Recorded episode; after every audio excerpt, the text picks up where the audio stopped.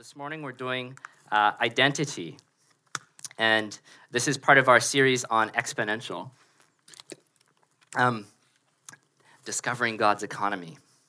But I want to start off today with a, a fun, a fun fact. Do, does anybody know in, in which city are the operational headquarters for the Bank of Montreal? That's right. Toronto. It's, it's strange, right? You'd think it would be in Montreal, but it's actually in Toronto, and that's due to, according to Wikipedia, due to political instability in 1977. And um, if you're a student here, if you're just sort of passing through, this might seem like some dull old history, but this actually really impacts you. So during the 1970s, there was a, a, a quite a bit of instability, of political instability. Um, and there was an election in, in uh, late 1976 that elected someone named uh, René du, uh, René Lévesque. Um, and he is behind what is known as Bill 101, the Charter of the French Language. And that charter, that essentially, that became kind of a litmus test. That sort of defines us. It became to define us as, as a culture and who we are as Quebecers in relation to the rest of Canada. And for English speakers, Anglophones like myself, I grew up in the, sub- the suburbs of Montreal. I wasn't around in the 70s during this first time, but there was a second time, a second referendum that took place in 1995. And I can remember my dad, you know, late into the night, listening to the radio, to the news, trying to see what was going to happen that day. What were the results of the election going to be? And as it turned out, by half a percent, Quebec chose to stay within Canada. And my point here isn't to, um, to draw attention to the political realities that are here. My point is to say, um, that as, as Quebecers, we have faced a sort of identity crisis. What, is, what does it mean to be a Quebecer? And thinking of my family specifically, what it mean to be an Anglophone, an English speaking Quebecer in a French, now officially French, province? And these questions of identity, these, these questions follow us today. I want to say they're, they're good questions and they're important questions because we're passionate about them. They, questions of identity, they, they define us. They're, they're crucial for understanding how we relate to ourselves and how we relate to the world around us. And so, if you think about it, we're, we're moving into this series exponential right? And in order, uh, the ways in which we relate to the world, we, we relate to the world by giving and receiving. And we give and receive out of the identity that we are. And so we're going to be looking how we give of our time, our talent, and our treasure. But before we do that, I need to set a base. I need to, to point us to the basis out of which we give. And that is our identity, who we are in Christ. And so when I say identity, what do I mean um, by identity. What is this concept of identity that we so often talk about? Well, identity, it's the answer to the question, who am I? Who am I? And so when I say identity, I, I, want to sort of break it down into two concepts that can be helpful. The first component of it would be your sense of self. And that's that, that's that sense of you that remains consistent despite the changing places, despite the changing circumstances in your life. It's that sort of thread that weaves through you, weaves your life together. So it's your sense of self. But it's also, it could be defined as your sense of self worth. It's that assessment of your own value, your, your self regard. What makes you feel your life is good or worthwhile or significant? And so identity is these two components together your sense of self and your sense of self worth. And so, if I was to give you an example of being in Quebec, right, as, as a Quebecer, um, despite moving from place to place, I still consider myself a Quebecer. That's my sense of self. And then I, I love the Belle Province. I think it's a beautiful and a unique place to live. And so that there's a sense of self-worth attached to that. And so together, the sense of self and the self-worth together, they form my identity as a Quebecer. Now let's say someone comes along and says, Jordan, to be a true Quebecer, you have to speak native French. Now, what happens there? If I have set my identity, right, if I've built my sense of self and self worth on being a Quebecer, then suddenly that calls it into question. And it becomes what we call an identity crisis. And so I want to look at someone else, someone else from the Bible who has an identity crisis. And his name was Moses, and he lived thousands of years ago. Um, and what you need to know is that Moses lived at a time when Egypt is governed by the pharaohs. But Moses wasn't Egyptian, he was Hebrew. And he was, he was from a people group that was ethnically and religiously distinct from the Egyptians. And they were living alongside each other in the same space. And what unfortunately, what usually happens, we see it in history, but we also see it today, is that there were tensions arose. And the, the native population began to oppress the migrant, the Hebrew population that was living among them, and they began to enslave them. And so, um, at the point that Moses is born, the Pharaoh, the Egyptian Pharaoh, has decided to take a sort of population control measure. And so he's decided to kill all the young Hebrew boys. And so Moses is born into this world in which uh, his life is at risk. So his mother places him, makes a basket, places him in the basket. She doesn't want to kill him, and she sets him adrift in the river. And in a startling turn of events, uh, the daughter of the Pharaoh is bathing in the river, and she, she comes across, across this basket, and she actually takes the child and she adopts it as her own.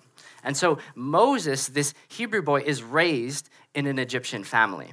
And when he gets older, he has this sort of this coming of age moment. And he goes out, he's, he's going out, he's, I don't know, surveying the land. He goes out to see the people. And he's in the field and he sees an Egyptian slave beating a Hebrew. And that's where we're going to kind of dive into our, our text today. One day, when Moses had grown up, he went out to his people and he looked on their burdens. And he saw an Egyptian beating a Hebrew, one of his people. So we remember Moses, he's raised as an Egyptian, but he identifies as a Hebrew.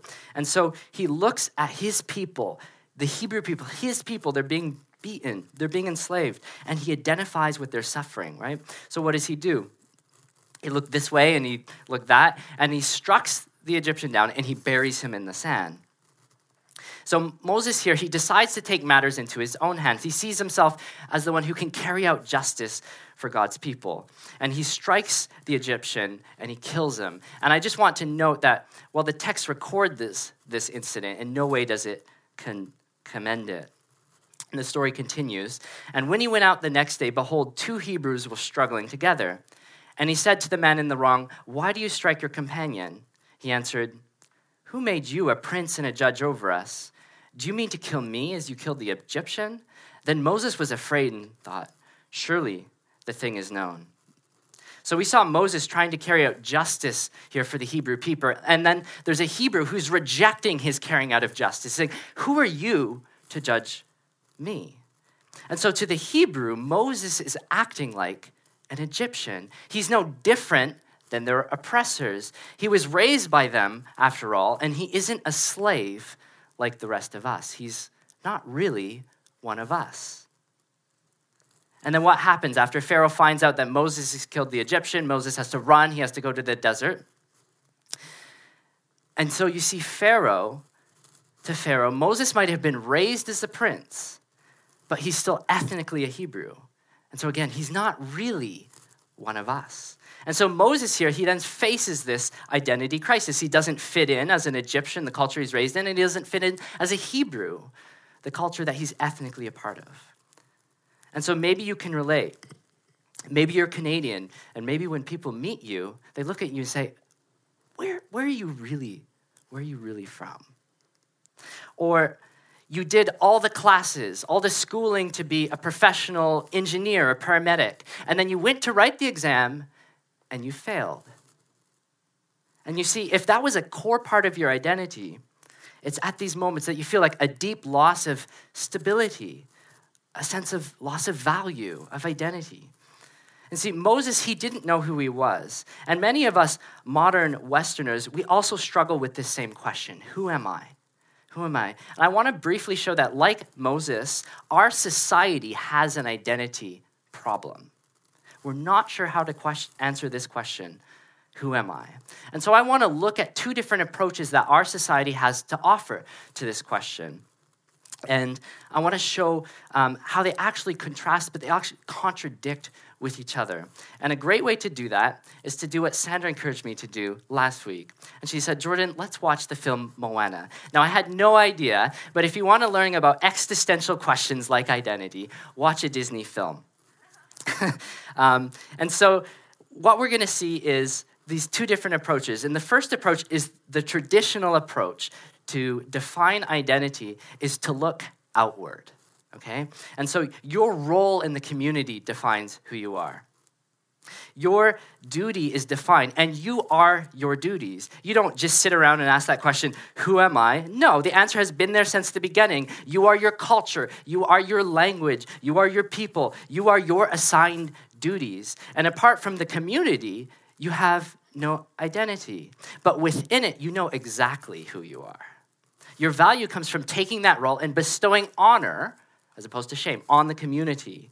And as actually, this was probably the case for many of your grandparents or great grandparents. And if you're moved here from a non Western culture, this could be the case for you or your parents. And this is also the case for Moana. She's born into a chieftain's family on an island, and it's her role, it's her duty to take over as chiefess. But there's a struggle. And of course, this is Disney, so if you want to understand the struggle, you've got to listen to the lyrics. Here we go. I know, uh, I lost a line. I know everybody on this island has a role on this island. So maybe I can roll with mine. I can lead with pride. I can make us strong. I'll be satisfied if I play along. So everybody on the island has this role, and there's like a stability, there's a value associated with that. But I want to say it's also restrictive, right? And in a traditional culture, if you don't accept your role, the group, it, it shuts you out and you lose your stability, your identity in the group. You're left insecure. Or let's say you accept your role, but you're not able to live up to your role. Instead of bringing honor, then, you bring shame. And you lose, your, again, your sense of value, your identity in the group. You're left insignificant. And this loss of security, this loss of significance to your identity can be devastating. And so the modern Western culture that we live in has seen this and has begun to react against it. And it said this approach is too restrictive, it's too confining. And so while the traditional approach looks outward to find their identity, the modern approach looks inside. And it says, instead of your duties, you are your dreams, you are your desires. It doesn't matter what anyone else thinks. Sounds familiar, right? Let's look again at Moana. You may hear a voice inside, and if the voice starts to whisper, to follow the furthest star, Moana, that voice inside you is who you are. This is what we're told, right? The voice inside us is who we are. No one can assign your identity, not your family, not your community. You have to look inside yourself, find your deepest desires, and then express them, achieve them. Discover your authentic self, live it, and be free. Now, you can see the advantage of the modern approach, but I want to tell you the modern approach here is every bit as devastating as the traditional approach. Well, why? Because while the traditional approach was restrictive, the modern approach is burdensome. See, the benefit of the traditional approach is your identity was assigned to you. You didn't have to discover it. But in the modern society, the burdening, the burden of determining who you are rests squarely on your shoulders. You have to look inside yourself, find your desires, and achieve them. And you better succeed because if you don't, the only one to blame is you. And so, whatever you decide, whatever you set your identity on, it will ultimately enslave you and you will spend the rest of your life trying to serve that identity. Think about it. If you've decide, defined yourself by your career, you can't merely succeed, you must succeed. Because if you lose your job, you lose you.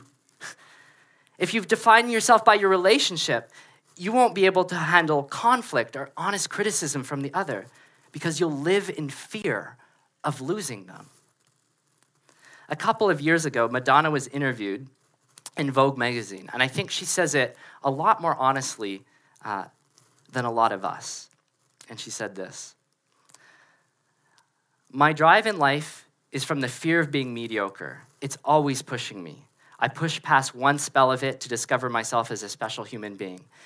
But then I feel like I'm still mediocre and uninteresting until I do something else. Because even though I've become somebody, I still have to prove that I'm somebody. The struggle goes on and probably always will. Do you hear what she's saying? That even with her achievements, she still has to prove, she still feels like she has to prove that she's somebody. And I share this quote because I think this is an experience that many of us can understand well. That you've got to be hip, you've got to be cool, you've got to get the likes, you've got to be brilliant, you've got to be beautiful, and you've got to maintain it. How much longer can you go? It can't last. Because our value has been tied to our ability to achieve, it's insecure and it's a burden. And so we have a problem, don't we? If I look inside myself to find my identity, it's a burden. If I look outside myself, it's restrictive. So, how then can we know who we are? How then do we answer this question, who am I? And I want to suggest a third way, and that's going to be going back to the life of Moses. And so, after killing that Egyptian, Moses has fled into the desert he starts living as a shepherd. And he looks over one day and he sees a bush in flames, but it's not burning up. So he goes over to have a look. And the angel of the Lord appeared to him in a flame of fire out of the midst of the bush. And he looked, and behold, the bush was burning, yet it was not consumed. And Moses said, I will turn aside to see this great sight, why the bush is not burned. And when the Lord saw he turned aside to see Moses, called to him out of the bush, Moses, Moses. And he said, Here am I. So Moses is called over and he takes off his shoes. He listens to the voice of God. And God says, I'm going to deliver my people, the Hebrews, out of slavery. and God said, Behold, the cry of the people of Israel has come to me. I've also seen the oppression to which the Egyptians oppress them. Come, I will send you to Pharaoh that you might bring my people, the children of Israel, out of Egypt. Did you catch that? Oh, I haven't said it yet. And Moses said to God, Who am I that I should go to Pharaoh and bring the children out of Egypt? So, this is what I want you to catch it's the who am I, right? His whole identity as a Hebrew has been called into question, right? He's been rejected by both his people and the Egyptians, and now he's called to go speak to the Egyptians on behalf of his people. And so out of this, he questions, Who am I? Who am I that I'm qualified for this role? And so this dialogue between him and God continues, and he raises several more objections. And so I brought these objections together. So we saw the who am I, but we'll also see, but behold, they will not believe me or listen to me. And we'll also see Moses says to the Lord, there's a back and forth going on. Oh, my Lord, I'm not eloquent, but I'm slow to speech and tongue. Please send someone else. Ouch. Ouch to God. And I, I actually literally said this out loud. I said, I can't imagine saying this to God. And then I heard Sandra behind me say, Are you, are you sure? and I thought, you know what? this is me this is me. This is, this is what Moses is saying. You know, I don't fit in. They won't listen to me. I'm not eloquent, right? And what is he doing when he's doing this is exactly what I do. When I say, I do an assessment of, you know, my backgrounds, my skills, and I say, who am I? Who am I to be a, like a pastor? Who am I to speak? Who am I to do this? I can't talk to my coworkers. I don't know all the answers. I can't cook for them. I don't know how to cook. Who am I, right? And what is Moses doing when he does this? He's putting his identity in his ability. He doesn't have the creds, right? Before the Egyptians, he doesn't have the creds anymore before the Hebrews. Moses is finding himself insecure and insignificant. And we see now he is just as stuck as the traditionalist or the modernist in his identity. And so, what is God's answer? And God says to him, But I will be with you. And you see, God doesn't call us to go serve Him without first calling us to Himself. God doesn't call us to serve Him without first calling us to Himself because we can't do it without Him. But Moses has more questions. Moses said to God, Suppose if I come to the people of Israel and I say to them, The God of your fathers has sent me to you, and they ask me, What is his name? What shall I say to them? God said to Moses, I am who I am. And he said, Say this to the people of Israel I am has sent me to you. So Moses earlier, he had asked, Who am I? That I, right? And God answers, The point is that I am with you. You see, to Moses' who am I, God responds, I am. To Moses' inability, God is assuring his complete ability. The issue was not who Moses was, but who God is. And listen, this is utterly profound. Traditional identity says your identity comes from outside. You are your duties. Modern identity says your identity comes from inside. You are your dreams. But Christianity says your identity doesn't come from inside or outside, it comes from above. It's inherent and it's given by God. You are made in his image. And so your true self, who you are, Kierkegaard would say, is the self that you are before God. And see, there is nothing and there is no one more stable than the one who can say, I am who I am. There is nothing, there's nothing, no one more stable who could, than the one who can say, I am who I am. God is saying everything depends on Him. He has always been, He will always be. And that's security, that's stability. And so when our identity rests on God, His being, we have security and we have stability. And now you might be rightly thinking, well, I can see this, the stability thing. But isn't this just another restrictive, moralistic identity, one in which you've, you've swapped out traditional culture and you've just replaced it with religion, right? Moralism. But hear me out.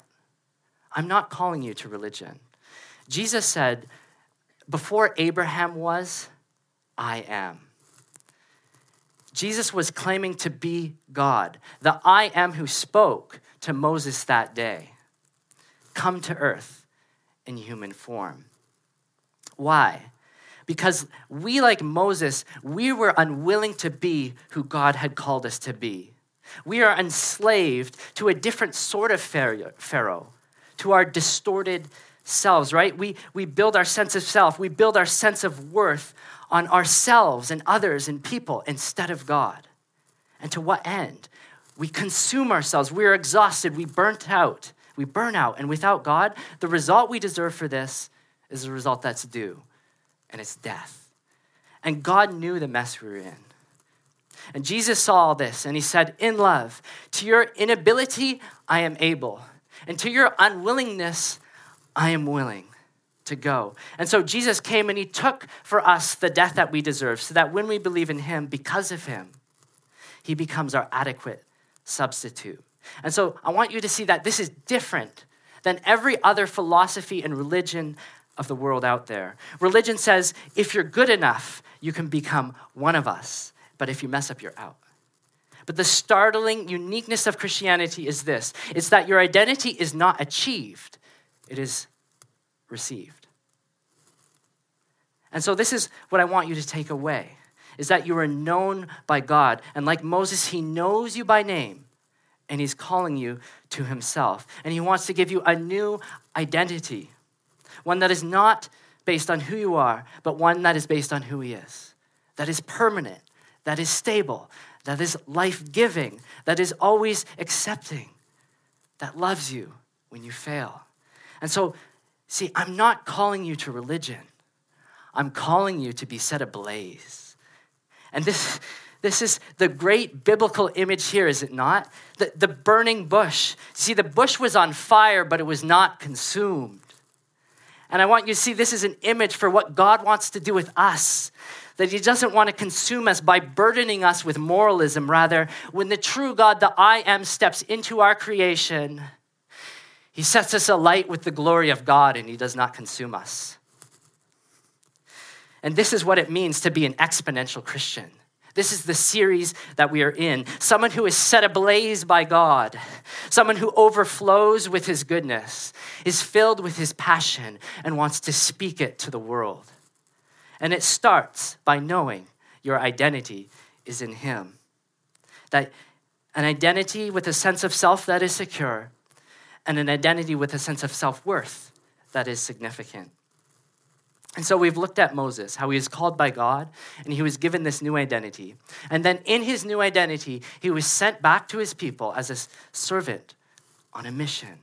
And so, like Moses, we too are called by God. And like Moses, we too were given a new identity.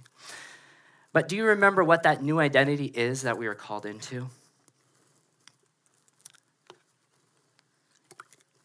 And Jesus came and said to them, All authority in heaven and in earth has been given to me.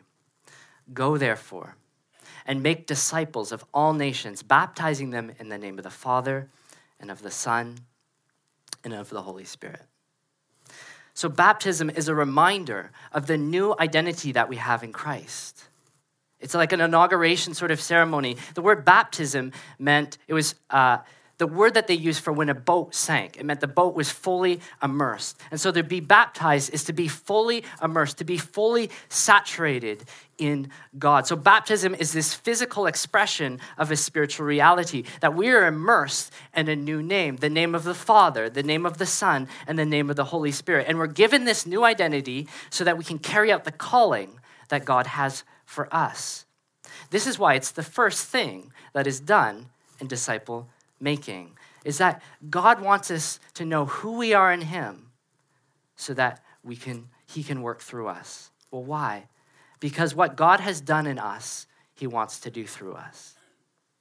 Because what God has done in us, He wants to do through us. So, what has the Father, what has the Son, what has the Holy Spirit done?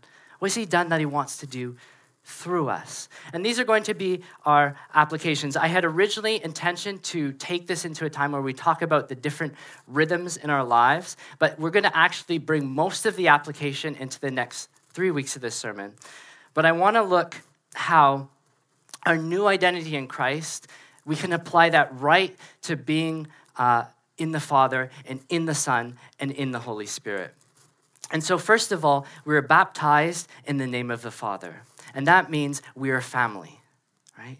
We are part of the Father's family, so we welcome and love others as He has welcomed and loved us.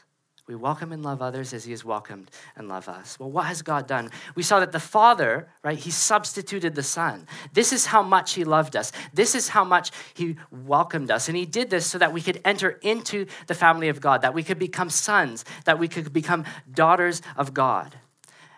And what God done, has done to us, He now wants to do through us, right? So, what does that mean? That means that we welcome and we love others as He has welcomed and loved us.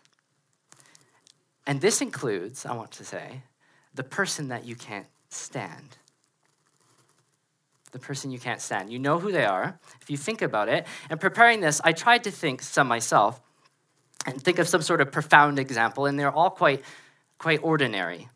Um, and so I couldn't, you see, I couldn't think of the story of a person who was like the arch nemesis in my life, and then later became my sort of best friend. But I could think of plenty of ordinary people in my life that God had warmed my heart to and enabled me to love them and to welcome them into part of my life. But that's just it. God isn't calling us to be best friends with each other, He's calling us to be family. And that's different. See, it doesn't mean that we have all the same interests and ideas, it means something far deeper than this that we have the same identity, that we have the same Father, right? And so, to the person that you can't stand, to the person that is different than you, you are to welcome them and love them as God has welcomed them and loved you. And so this is living out of our new identity. This is living out of being part of the Father's family. A very simple example.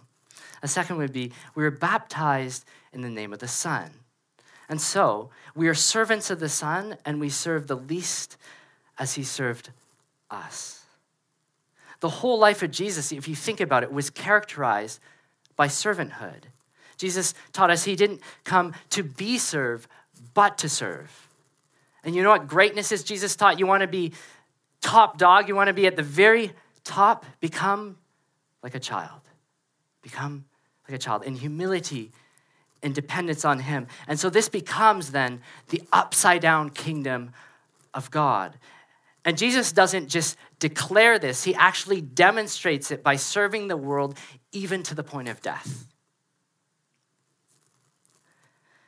And so, what God has done to us, He now wants to do through us. And what does that mean? We serve the least as He has served us. Now, here's another very simple, everyday example. Yesterday, um, we did a day together with our Alpha group. And Alpha is a time where you come together, people you don't know, and you watch videos and you serve food. And what makes uh, a, the key component, you could say, of a good Alpha is having good food. And if, if you haven't yet experienced the cooking of Sandra and Krissa and our friend Phil, I'd invite you over 3788 Girouard to come check it out. but um, anyway, as, as one of the guests uh, was leaving yesterday, he came up to me and he said, Oh, you know, I just, I just realized, you know, I feel bad. I always come empty handed and I just eat your food. I was like, No, no, like, Marshall, it's fine. Don't worry about it. We're just so happy to have you here. It's an honor. And I was like, Oh, Marshall, actually, this is the Christian message that when I had nothing to bring to the table, Jesus still fed me. And, church, we want our service to be a tangible, physical reality of this spiritual truth that when I was hungry and when I had nothing to bring to the table, that Jesus still fed my hungry soul. And so, why? Why? Because this is our act. Why do we serve? This is our act of worship. This is laying our lives down for others as He lay His life down for me. And we ask nothing, right? Freely we have been given, and so freely we give. And so we serve the least as He has served us. And finally, we are missionaries. We are baptized in the name of the Spirit. And so we always proclaim the good news of Jesus. We saw today how Moses, he struggled with proclaiming. When his identity was based on his ability, his eloquence, he just couldn't pull through. But for each of these applications, that we are family, that we are servants, that we're missionaries, I want to remind us that this isn't meant to be another to do list. That's not what you need. What you need to know is who you are in Christ. That you are family, that you are servants, that you are missionaries. And unlike other identities, what you do doesn't determine who you are, but who you are will flow into what you do. And so, this is what God has done. The Father and the Son, He has sent the Spirit to fill us, to empower us, to equip us for mission. And so, what God has done for us, He now wants to do through us. Uh, up until a few years ago, I was working in northern Quebec. And uh, this was a, a, work camp situation, a very normal working environment for someone working in the trade that I was working in, in mining, uh, mining engineering. And we would go and we'd be there for a couple weeks at a time. And we would work every day during the two or three weeks we were there. And we would work 12 or more hours per day. And you can, you can think, how in this environment do I have these types of con- how am I a missionary? How do I I don't want to like force these types of conversations. But how, what does it look like to be intentional in my everyday life? And I want to say the answer to that is to just to be honest about what God is doing in your life. And as you are, the questions will come. Um, and so while I was part of that time, that this was also a question I wondered. And we would we would practically live together. We would eat breakfast together, lunch together, and supper together. And I thought, oh, with all the time we have together, these conversations will be so, we'll get to know each other so well. The conversation will be so stimulating. And to be honest, people were just looking forward to the time they could go home. They just wanted to get out of there and they wanted to pass the time as quickly as possible. And so it was, it was difficult and it felt dull. But one of the things that happened while I was there, I was invited to join a Bible study in the First Nations community that had joined the mine site. And while I was there, I loved being able to go there and we would study Jesus together. And then I'd come back. And then my coworkers, at some point, they took notice. And they're like, Jordan, what are you doing like in the First Nations community in the evening? I'm like, well, we're, we're Christians. And they're like, what do you mean? Well, we're, we're, I mean, we're family. We're family. You're family. Well, yeah, because we all have the same father. We all serve the same father. And they're like, what, what, what, is that? What do, you, what do you talk about there? What is it that you have in common? Right? And it's like, well, it's Jesus. Let me tell you about Jesus. And so we start talking about Jesus in our lunch hours. So when I would go away, the next day I'd come back, and lunchtime would be, what did you talk about last night in Bible study in the First Nations community? And believe it or not, they weren't bored. They were interested. They wanted to know. Sometimes we get this sense of like, oh, people won't be interested. They don't want to hear about this. But the reality is, if uh, people say, uh, um, you know, just, just be who you are, right? Don't, don't try and force things. Just, just be who you are, and naturally things will flow out of you. Well, the reality is, when your identity is in Christ, when you are a Christian, being who you are is letting Him work through you. And so it's letting Him flow out of you, let him, him be the beauty and the joy and the treasure of your life. And so that will naturally come out of you. And those conversations naturally happen. And what ended up happening is my coworkers said, This is really interesting. I want to meet this family that you're part of. I want to hear about this Jesus you're part of. And they started attending the Bible studies in the First Nations community. And so, we are called to be witnesses. We are called to be missionaries, to go and make disciples everywhere. And He's your equiper with the Holy Spirit. He's your primary disciple. If, if you're struggling, ask the Holy Spirit to fill you with boldness, right? And He will. The gospel is the power of God for salvation. And this is, this, this friends, this is a far better offer than what is available around you. Think about the identities that we have looked at, right? The burdensomeness of it, the rat race of it, the, the restrictiveness of it the looking inside, the looking outside, not finding it, not finding your identity. And yet, significance and stability can be found in Jesus, the great I am. And so, I want to call us to live out our identities in Christ, to find your stability and significance in Him, and to be set ablaze in Him so you can shine for His glory. And so I'm going to pray, and then I'll, uh, the van can come up to respond. Father, I pray that this would be a reality um, in our lives. That you would, we would be compelled by the beauty of who you are. That unlike ourselves and unlike others, you do not consume us, but you set us ablaze for your glory, to make us exponential in your upside down kingdom. And so, Father, I pray that we would see ourselves as family that we are, that we'd see ourselves as the servants that we are, and that we see ourselves as the missionaries that we are in every day and hour of our lives. I pray this in Jesus' name.